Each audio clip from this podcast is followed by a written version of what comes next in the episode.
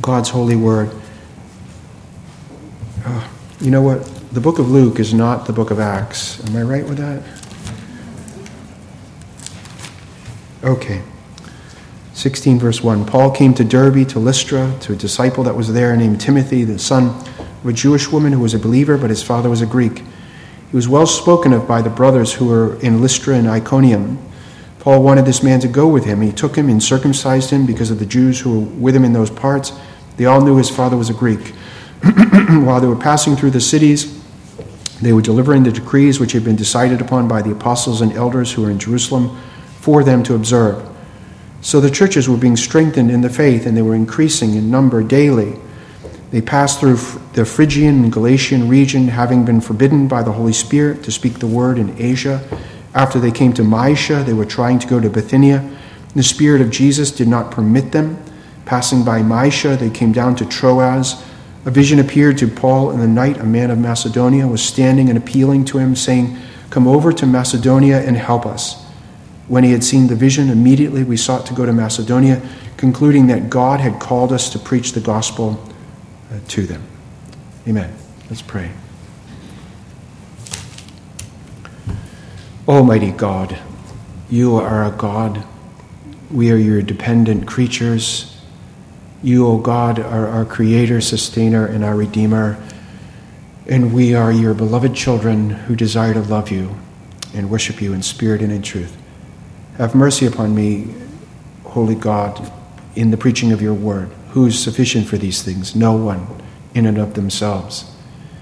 I pray, Lord Jesus Christ, that you would constrain me by your Holy Spirit, that I would speak the words of the scriptures, the words of this text, and that any sinfulness or foolishness would be kept out of my mind and thus my mouth, and that all of us as your people would be conformed into your image, O Christ, by the application of the Word, by you, Holy Spirit.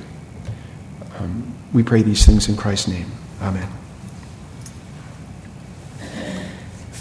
This was the original sermon I wanted to preach from this passage th- three weeks ago, and then I ended up finding the Bible is like an onion. Um, to me, it is at least. You peel and peel, and you find more and you find more. And um, maybe 20 years ago, I would have to take, I've been here 22 years. 22 years ago, I would have to take massive portions of scripture from my sermon text because I could only find this much. I was younger in the faith. And then the longer you walk with the Lord and you read the Lord's word and you grow in the Lord, the more that you find in the Bible. And this is true not just for ministers. Isn't it the case for you as a believer that what you, you could have read a passage when you were 10. And then at 15, you said, well, you read the same passage. Wow, I see this? Then at 25 and 35 and 65, it nev- we never plumb the depths of the Word of God. It's always new, it's always refreshing, and God the Holy Spirit's always free to show us something. I, I never knew that about that passage. Well, that's what happens to me. I prepare I, I look at the text, I think, well, this is what I see. And then I write down the particular doctrines and applications and I said, well, you know what? There's more here, and there's more here. And then the, the, the, sermons expand and expand. But this is the original. Look at verse 9. Verse 9 is really, this is where I get the text. This is, this is the, I'm going I'm to use verse 9 really as our guiding text, and it's going to be something of a thematic sermon. It is coming from the text, so it's a textual sermon, but it's going to be a thematic sermon. It's going to be on the business of, along the lines of this man in Macedonia calling out to Paul, come over and help us. So we're going to look at two things. We're going to look at the, um, well, again, we'll look at more than two, but the two things expressed by that call are the neediness of man and the provision or the graciousness of God. We're going to look at those things. But it's that call, come over and help us. And I don't know if anybody ever looks at the church Facebook. I think the algorithms or whatever, it's like two guys named Fred and a house cat get to see it. Like in the beginning, when you open up your Facebook, a bazillion people see it. And then after that, two people see it. I don't know why they do that, but they do that. So if you're one of the two people, I go hunting to put, I, I publish what we're going to do for the Lord's Day before the Lord's Day. And so I mashed in on the computer looking for some, you know, I don't know, pithy saying for this um, come over and help us. I mash in, come over and help us. I know I'm going to find Acts um, 16, verse 9, but then a little emblem popped up, and it caught my eye. Being a New Englander by birth, um, a Massachusetts, um, the, the, original seal of the Massachusetts Bay Colony, 1629, um, uses this phrase come over and help us. I don't know the phraseology now that we would use, but it would be an indigenous person. I think if that's correct. The indigenous person in this seal is saying, with these words, come over and help us. And I, I said, I'll use that. I'll put that in the church. Then I thought, I better not put that in the church thing because I don't know how things work now and it could be misconstrued. But it was interesting that I was reading people commenting, like the New York Times and other things, is this comes from the Gospels, this comes from here, this comes from there. They see, and, and this was even, they were guessing that it wasn't a biblical statement. And I'm yelling back at the computer, no, this is, this is, this comes from Acts. So we're going to look at the business of this man in Macedonia calling to the Apostle Paul, saying, Come over and help us. And notice he includes himself in that. He, for himself as a Macedonian, and all of his Macedonian um, fellow citizens. The, two, the way that I want to come at this is I want to look at the form of the, the revelation, in this case it's a dream, and then we'll look at the content uh, of, of the revelation, what it's being taught. And I mentioned the twofold division the neediness of man, the provision of God. That's the content. But we learn, we learn a lot. I probably could, I don't know if I will preach a whole sermon on the form of revelation, but I, I think we can, there, there's a lot here, believe it or not. So the form of revelation is obviously a dream. Uh, the Apostle Paul has this dream, and we're taught a number of things. this is going to be super basic. We're just going to unpeel the onion. What do we look? Everything in the Bible, the Bible says, is written for our instruction. There's nothing arbitrary. That's a fancy word that means willy nilly. So if God says something in the Bible, it's there for a good reason. So an infinitely holy and an infinitely wise and an infinitely good God put it in the Bible. When you read genealogies, think, what in the world? Why would the, you have these genealogies, hard names? I first heard my minister preach the most amazing sermon from a genealogy. I never I used to see people jump over genealogies. Pastor Hobbs got to Matthew and preached the genealogy of Christ. What's he going to do here? It was glorious. Truth after truth after truth. So there's nothing arbitrary. So when God says there was a dream, even that form of revelation is important for us. And I'm using that term revelation. Revelate, this is God revealing himself to man. He's showing us what he wants us to believe about himself, the nature of God, his attributes, his power, his works, thus that we would worship him. And then he also uh, shows us that he wants to be known by man. So this is, a, this is a, an expression of God's self revealing. Um, if God did not determine to reveal himself to, to man, we would never know man. I want you to think of like the smallest little bug crawling around on the ground. Does that bug know you? Know you, know you? No, except they think that you might step on them. It's impossible. The chasm between you as a human and the bug as a bug is so great, the bug can't know you. But the chasm from God to man is even greater, but God wants to be known. So when he reveals himself, it's always a condescending, gracious revealing. If he didn't do it, we would not know him. So this is, this is teaching us, as Paul concluded rightly, this is from God. So, this dream is an expression or a revelation from God. And again, this is a, a super basic. And I, I, think everyone in this room this morning will believe this. I, ho- I, I hope, but I don't know that. The other day I preached a sermon, and we had lots of new people, and some of the people came to me and said, Hey, my friends disagreed with what you said. And I said, Yeah, I could see on their face that they were not buying what I was selling.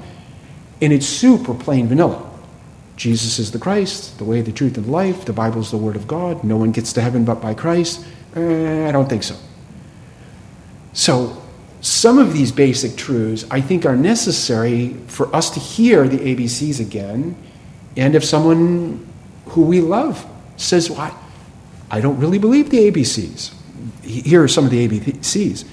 When God the Holy Spirit says to Paul, This dream is from God, this is a revelation from God, that requires basically that God is. Uh, I watched, I've been watching documentaries on Ayn Rand. I know I'm mispronouncing her name. And I'm trying to figure out why, why she's so attractive to Bible believing conservative Christians. She, she was an atheist. And I, am listening to her, and I finally had to shut her off because her expressions of atheism are so vehement, they're so passionate. And she says, I hate the people that come up with the concept of God. Go, ay, ay, ay, hey, hey, I can't even listen to this anymore. And I said back to the computer, a fool says in their hearts, there is no God. The Bible says, God is.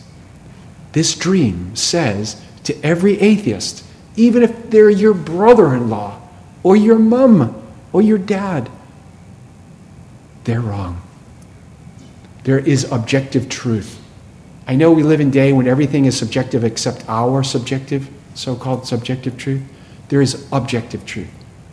This revelation teaches us that God exists.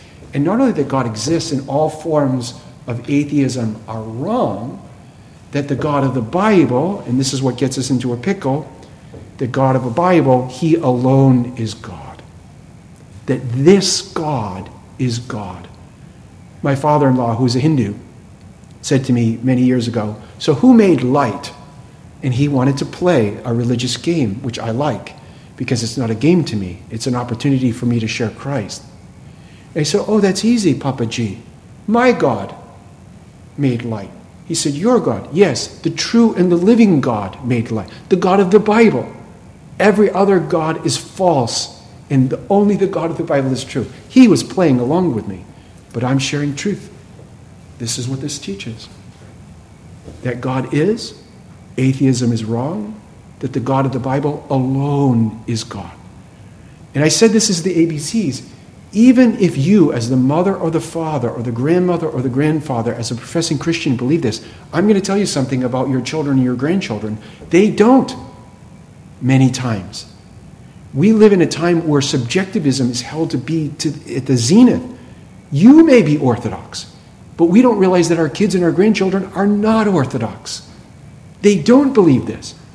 They think it's wrong to believe the exclusive claims the God of the Bible, the Christ of the Bible, is the only God, but that's what this is teaching. The Bible says this in the book of Hebrews, chapter 11. Without faith, it is impossible to please God. For he who comes to God, this God, must believe that he is, and he is a rewarder of those that seek him. I'm not picking on folks that are atheists. I'm not picking on people that don't believe this. I didn't believe this for most of my life. I was an unbeliever until I was 26. But the unbeliever is not the standard or the litmus test for truth. The Bible is the standard. And so the Bible shows us this revelation is from God. As I mentioned, this is God revealing himself to man. And in this revelation, which is what apocalypse means, apocalypse, which is the book of Revelation, in Greek is apocalypse, it means revealing. And God reveals himself variously, predominantly in two ways, but this is one of the ways in this dream. Read, um, I hope you've read the Psalms. I hope you've read the entire Bible from Genesis 1 1 to Revelation 22. I hope you've read it all. If you haven't, set that as a challenge to yourself to read the whole Bible, cover to cover. But if you've never read the Bible before, if I could just interject a pastorally, read Matthew, Mark, Luke, and John like 10 times, and then go read the book of Romans, and then you can go back and start Genesis. Matthew, Mark, Luke, and John 10 times, Romans 10 times, then you can start from the beginning and, and go read. So no extra charge for that. But if you read the Psalms, Psalm 19, the heavens declare the what? The glory of God. So there are two modes of revelation that are being expressed by, of God to man in the book of Psalm 19. 1 through 6 is what we call natural revelation. Seven to the end, we call special or redemptive or salvific revelation, Bible. So in nature, when you look at a sunset, when you look at your wife giving birth to your baby, I watched both of my children get born. Inside of this woman, God has given the ability for the woman and the man to come together. It's only men and women that can produce the baby. Shocking, I know. There's a little human being in there.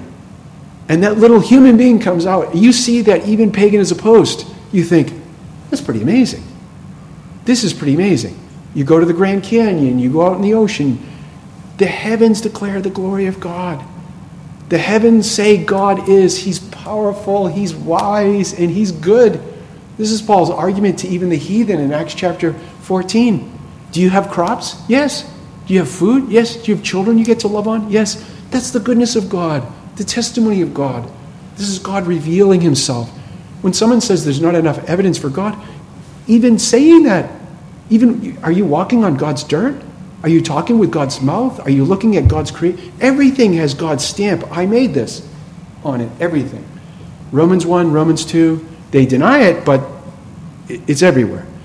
The second part of God's revelation is the Bible, where God reveals himself not just as creator to creatures, but God reveals himself as a savior. What kind of folks need saving? What kind of folks need saving? Sinners need saving. I've been here 22 years in January, and on the first year, a guy came to me, among many things, he was giving me helpful criticism in the form of a kick in his shins. And he said, Do you think people are going to come to this church? You talk about sin and hell, and how are you going to grow this church? So you need to stop this sin and hell business. I remember thinking, well, if I can't talk about sin, how about those Red Sox? Because if I can't talk about sin, who else can I talk about? Jesus. My God, my God, why hast thou forsaken me? Jesus is the atonement for sins. He's the Lamb of God who taketh away the sins of the world. Blessed are those who are called to his supper. He's the sin bearer, he's the sin atoner. If you take away the ability to talk about sin, then you just have a club. It may, be, it may say Christian church, you just have a soup kitchen, you try to do social change, but it's not a Christian church, it's just a club that's called a church. So the, the Bible reveals God as Savior to sinners. And the, the, the, the further modes of God revealing himself to sinners as a Savior, we see it here in dreams, in visions, and then as put in the Bible. Now, I'm going to show my cards. Obviously, I'm a Protestant. I was raised Roman Catholic. I became a Protestant. My father said if it wasn't for that blasted Martin Luther, I'd still be in the true church. He and I differed on that till the day he died. He was very angry that I left what he considered to be the true church. So I was a Roman Catholic, but now I'm conscientiously a Protestant, and not to scare anybody, but of the Puritan stripe. Presbyterians are, if they're honest, of the Puritan stripe.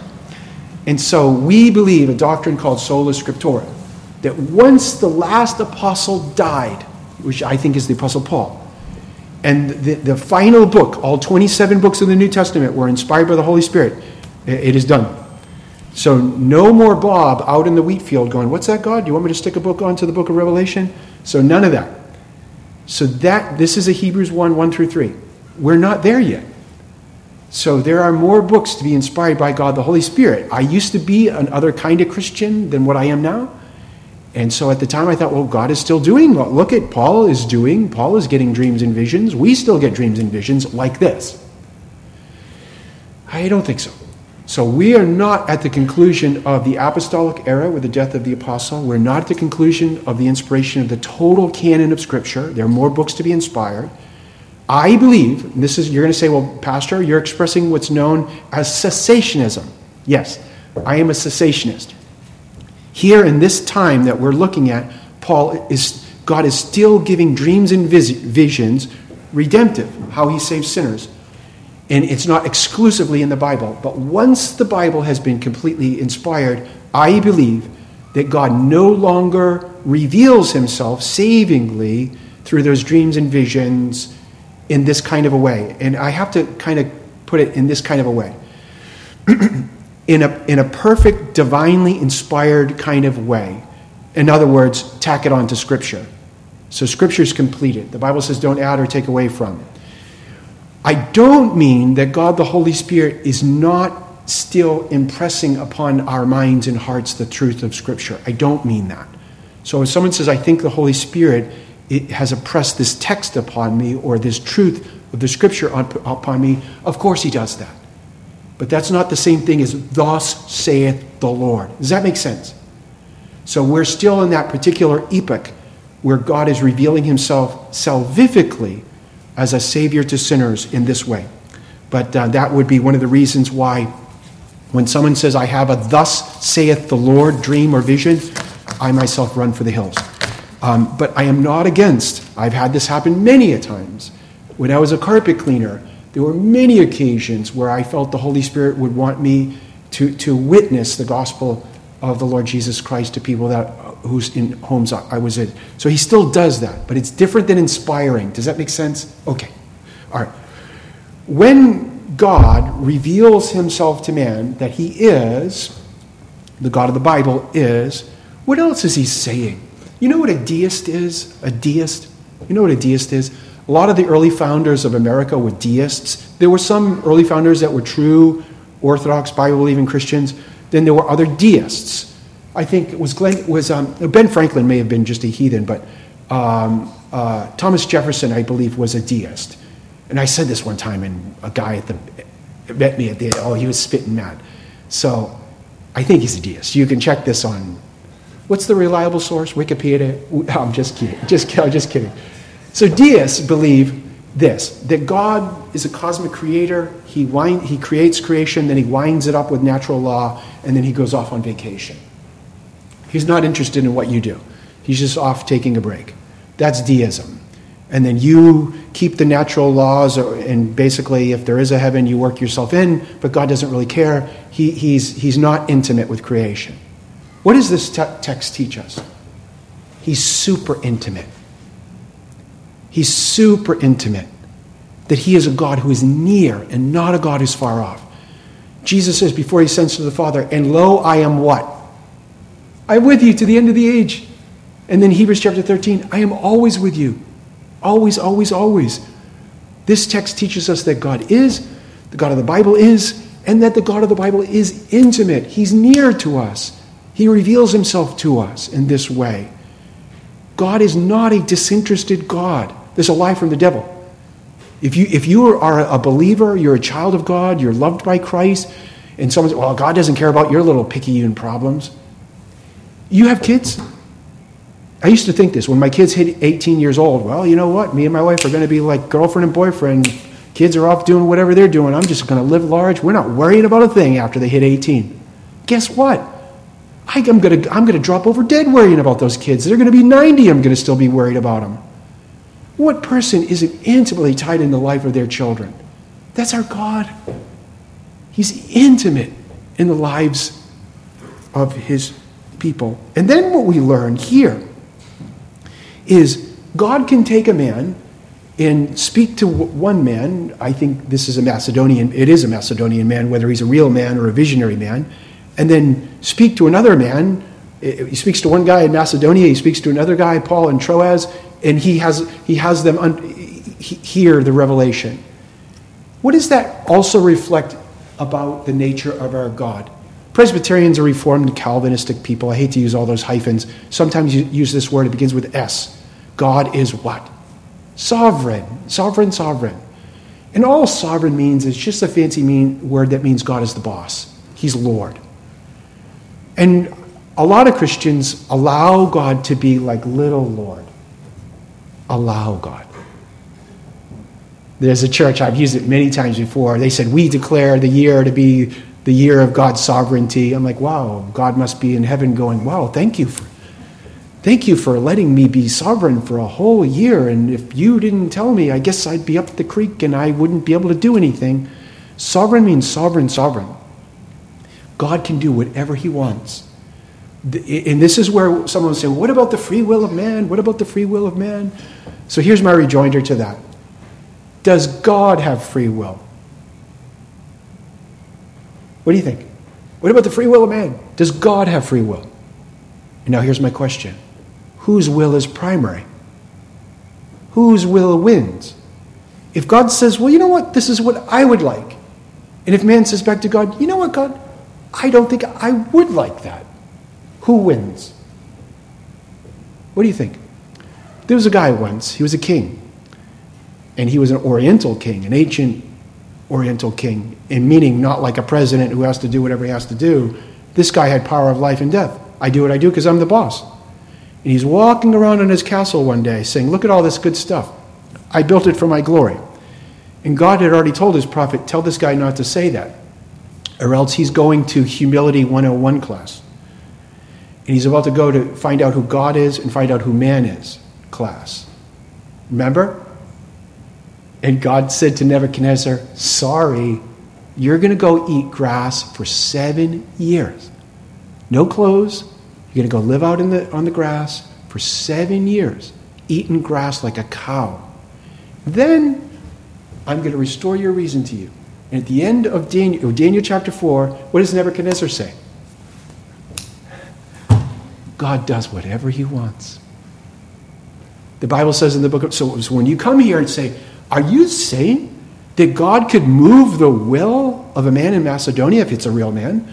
Or God can move the will of the Apostle Paul? Many years ago, many years ago, maybe 20, a young woman, we used to, I used to teach a Wednesday class in the back room back there.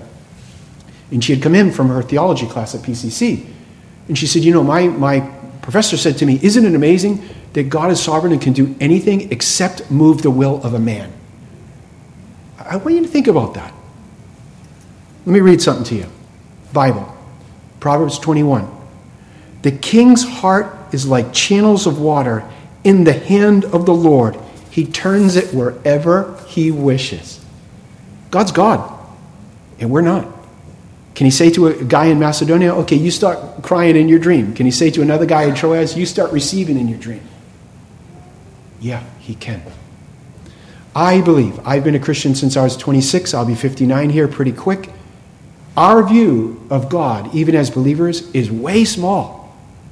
It's way small. When does our view of God start to grow a little bit bigger? When? When we're on the mountain top? When we're in the valley? Oh, Jesus, don't leave me. Oh, Jesus, help me. Oh, Jesus, please. Beloved, we all need bigger views of God. You listen to these guys. I listen to the woman, Ayn Rand, super smart woman, spitting mad that God is God. Spitting mad that God is God No, God is God over Ayn Rand. God is God over the man in Macedonia.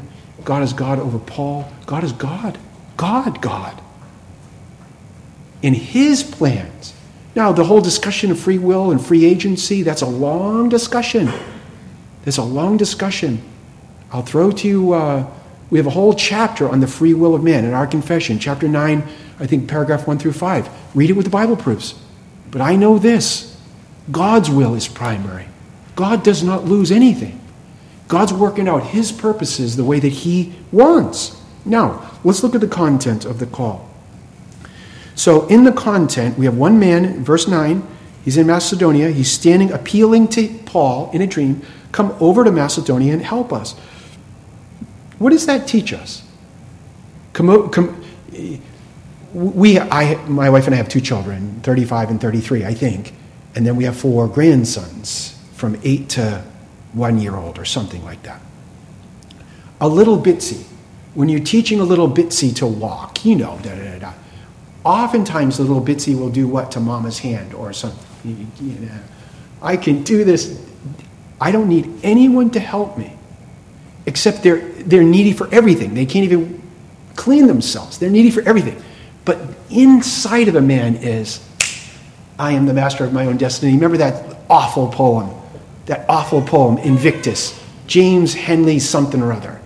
He, he wrote a poem, Invictus, Unconquerable, which the guy who bombed the Oklahoma, whatever, bombed, read the poem just as they killed him uh, uh, uh, in capital punishment.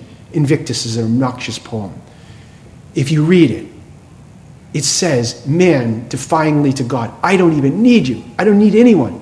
I don't need the help of anyone. this text teaches us the real nature of man. We're needy. You have a man who does not have, and he says to another man that he thinks has what? Help me. People don't like to ask for help because what does that put them in? The, what kind of position does it put them in? If you can't, and you go to another that can, and you say, I can't, you can help, what position do you hold in front of that person? The subordinate. We don't use these terms anymore because they're not politically correct or what. I don't know why. We just can't even talk. We just can't even talk. It puts us in the, it puts us in the position of the inferior, and I don't mean ontologically.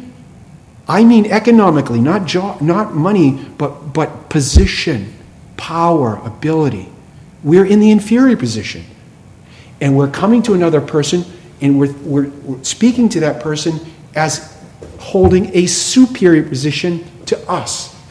People cannot deal with that. We can't, even Christians. I have to humble myself before you, you nudnik. I have to say I can't and you you can help me or I don't. That's exactly right. That's exactly right. I maintain this.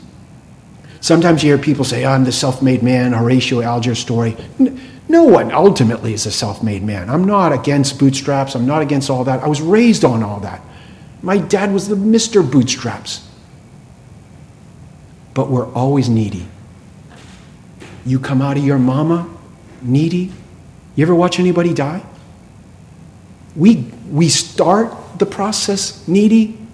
We live the whole life needy. Except when you're 18 to 25, you don't think you're needy, but you're just a knucklehead. You're needy, needy, needy. And then the older you get, what happens? I can't hear, can't see, can't walk, can't talk. Please change my diaper.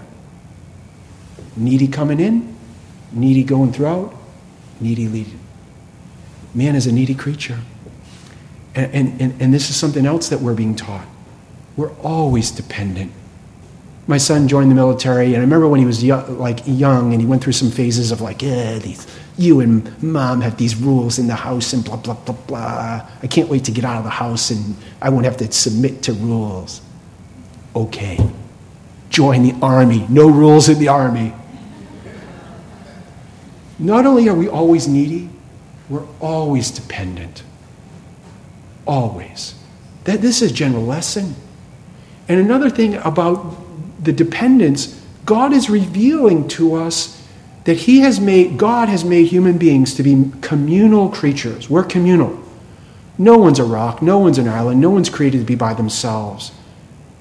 Um, we're created to need one another. We only function when we're in society with other people, family, church, state.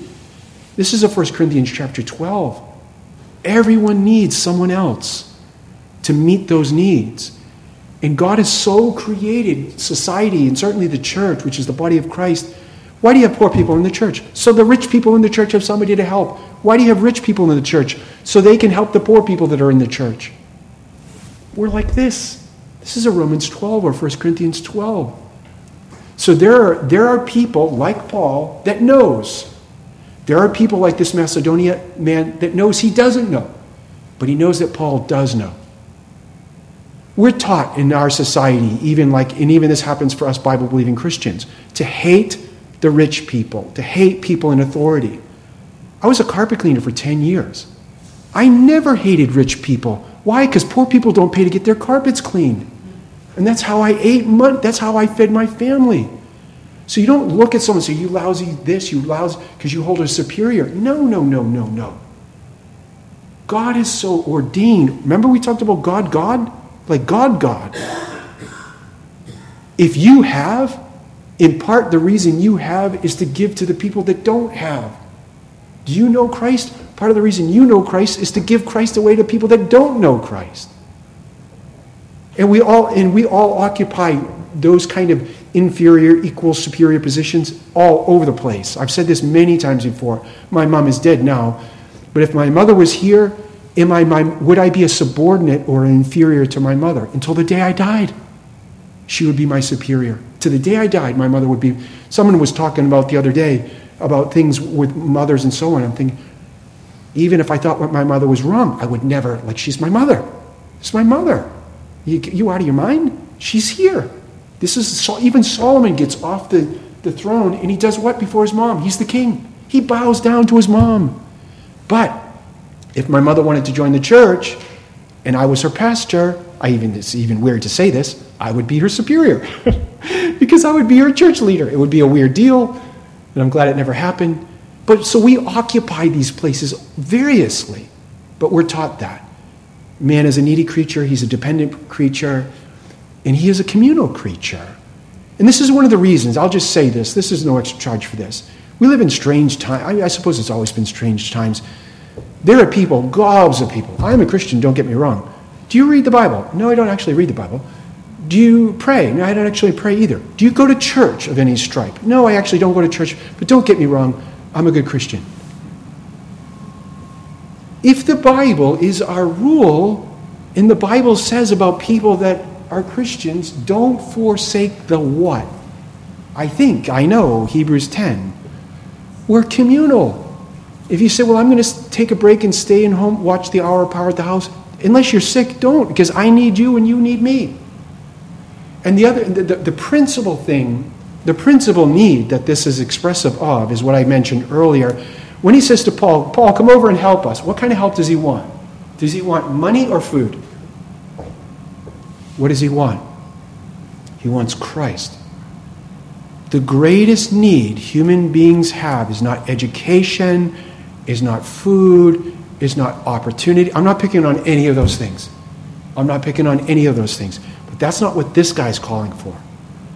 This guy is saying to Paul in the dream, Come help us with our sin need. Come help us with our sin need.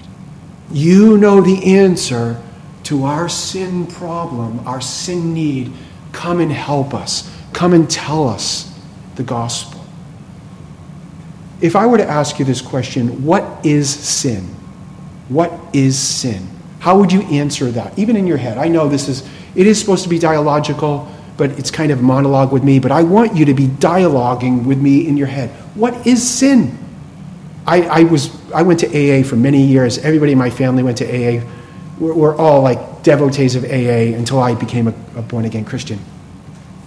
But in AA, we would say this phrase. Now, if you know any drunks or drug addicts, drunks and drug addicts come with lots of other sins attached to it, if you know. They would say this We're not bad people trying to get good, we're sick people trying to get well. Lying, stealing, cheating, all those kind of things. Bad or good? Bad is all sin. Why'd you steal from your mother? Because I'm a sinner. Why'd you get drunk and hit it with a whiskey bottle? Because I'm a sinner. so we're not good people. We're bad people trying to get good or sick people trying to get well. We're sinners. And if you use the sin word, I'm going to tell you something. You'll have five people in a house cat in your church. You say sinners.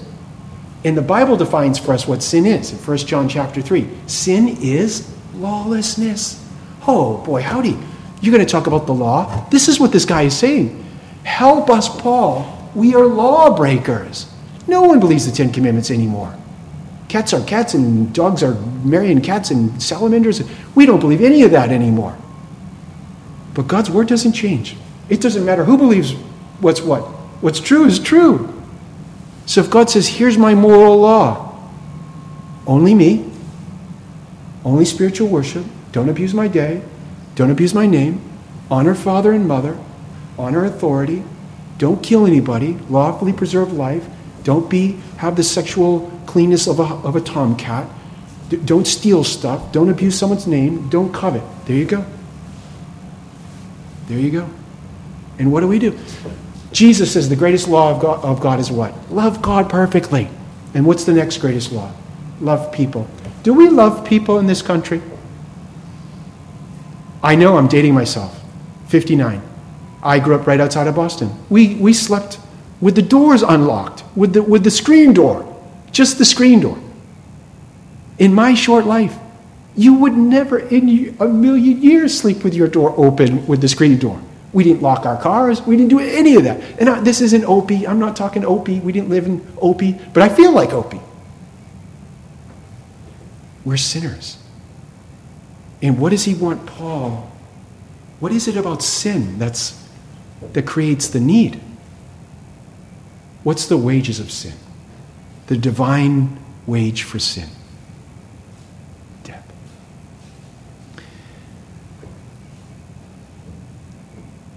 If, if you don't believe the bad news about us, you're never going to believe in the biblical Jesus ever. You're going to, if you believe in a Jesus, it's a Jesus of, to use the phrase of AA, the God of your own understanding. Huh? Isn't that a Genesis 3? You can be gods. You don't have to be the, listen to God, God. You can be God. You can make up what God is. You can be your own God. Do false Christs save you when you die from going to hell? No, they really don't. And see, that this is what this guy wants to be freed from. I hate to even say it because people are like, okay, you hit me with sin. Now you're going to hit me with the wages of sin, which is eternal death. It's not the absence of God. You can't have the absence of an omnipresent God, and He's immutable, He's unchangeable. It's the absence of the friendly presence of God.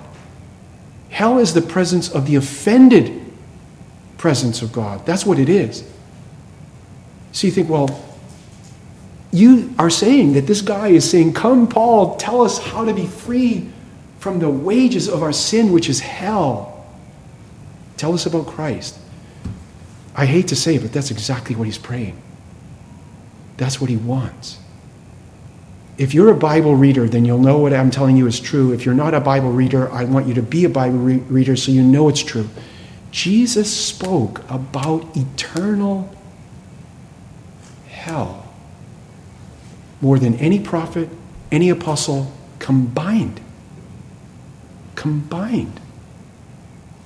There's going to be a line someday, and there's only going to be two kind of folk in it. We're either going to be wearing sheep suits or goat suits. And you're going to be a sheep, a lover of Christ, and you're going to hear, Come. Or if you're a goat, what are you going to hear? Depart from me eternal for sin. Now, you're going to say, well, Pastor John, this sounds like sinners in the hands of an angry God. What do you think you are, Jonathan Edwards? Jonathan Edwards was not the guy that most people think. Most people think sinners in the hands of an angry God is Jonathan Edwards screaming like this. Jonathan Edwards barely didn't even eat. This dude was walking around as a, as a beanpole. He was super intellectual, super monotone. He read his sermons very quiet, very cerebral. He was not a screaming Mimi the way that people make him look. And if you read the corpus of his writing, he didn't focus on hell. But that was one sermon in one church in Enfield, Connecticut. He said, The Bible does say this. And so when we beat our breast and say, Thou son of David, have mercy on me, Jesus, that's what we're asking for. And I, am going to say something, and you may disagree with me. This is my view unless we understand what that guy understands, the greatest need we have is to have our sin reconciled, to have our sin cleansed and removed before God. Unless we understand that, we will never, ever truly believe in Jesus. Never, never. And it, this is my belief. I believe most people live and die never believing they have that need. Never. I think people, most people live and die, eat, drink, and be merry, marrying, giving in marriage, the kids, the grandkids, the job, the da ba da ba da ba da ba da ba da. Luke's, Luke 14, Luke 12, Luke 17. Jesus says, when the Son of Man comes back, it's going to be like Noah. So busy.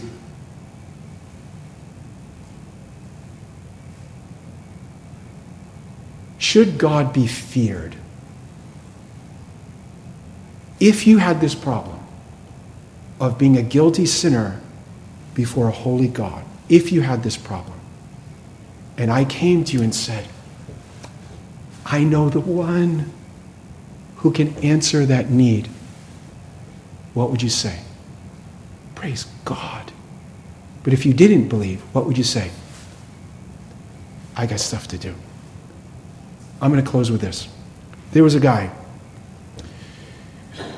He became a slaver. He was raised by a godly mother in England a long time ago. And he decided he wanted to marry his girlfriend named Mary. And the father said, You can't marry my daughter until you become something respectable and make something out of yourself. So he became a slaver, a ship's captain of a slave ship. And the father said, Okay, that's respectable. And uh, you can marry my daughter. And one day, coming back from Africa uh, with, a, with a boat filled with slaves, he got in a storm. He was raised by a godly mother who told him the gospel. And he decided, I don't believe my mama. And when he was in Africa doing his business, he decided, I'm going to live like the biggest pagan. If I'm going to be a pagan, he sacrificed to the moon. He did lots of other crazy things. Crazy, crazy, crazy. I'm going to be the best unbeliever I can be. But mama raised him in the faith with this. Comes back, He's in a great storm. And he's fixing to what? Die. And what did that storm teach him? You're not ready. You're not ready to die. You have a soul need. You have a sin need. And what happened to him? The religion, the Christ of his mother came flooding back to him. It was the storm that showed John Newton I have a need. I am a sinner. Only Christ provides for the need. But He does. Beloved, that's our holy faith. We are needy people. Our God is so gracious that He meets that need forever. May God be pleased with the preaching of His word.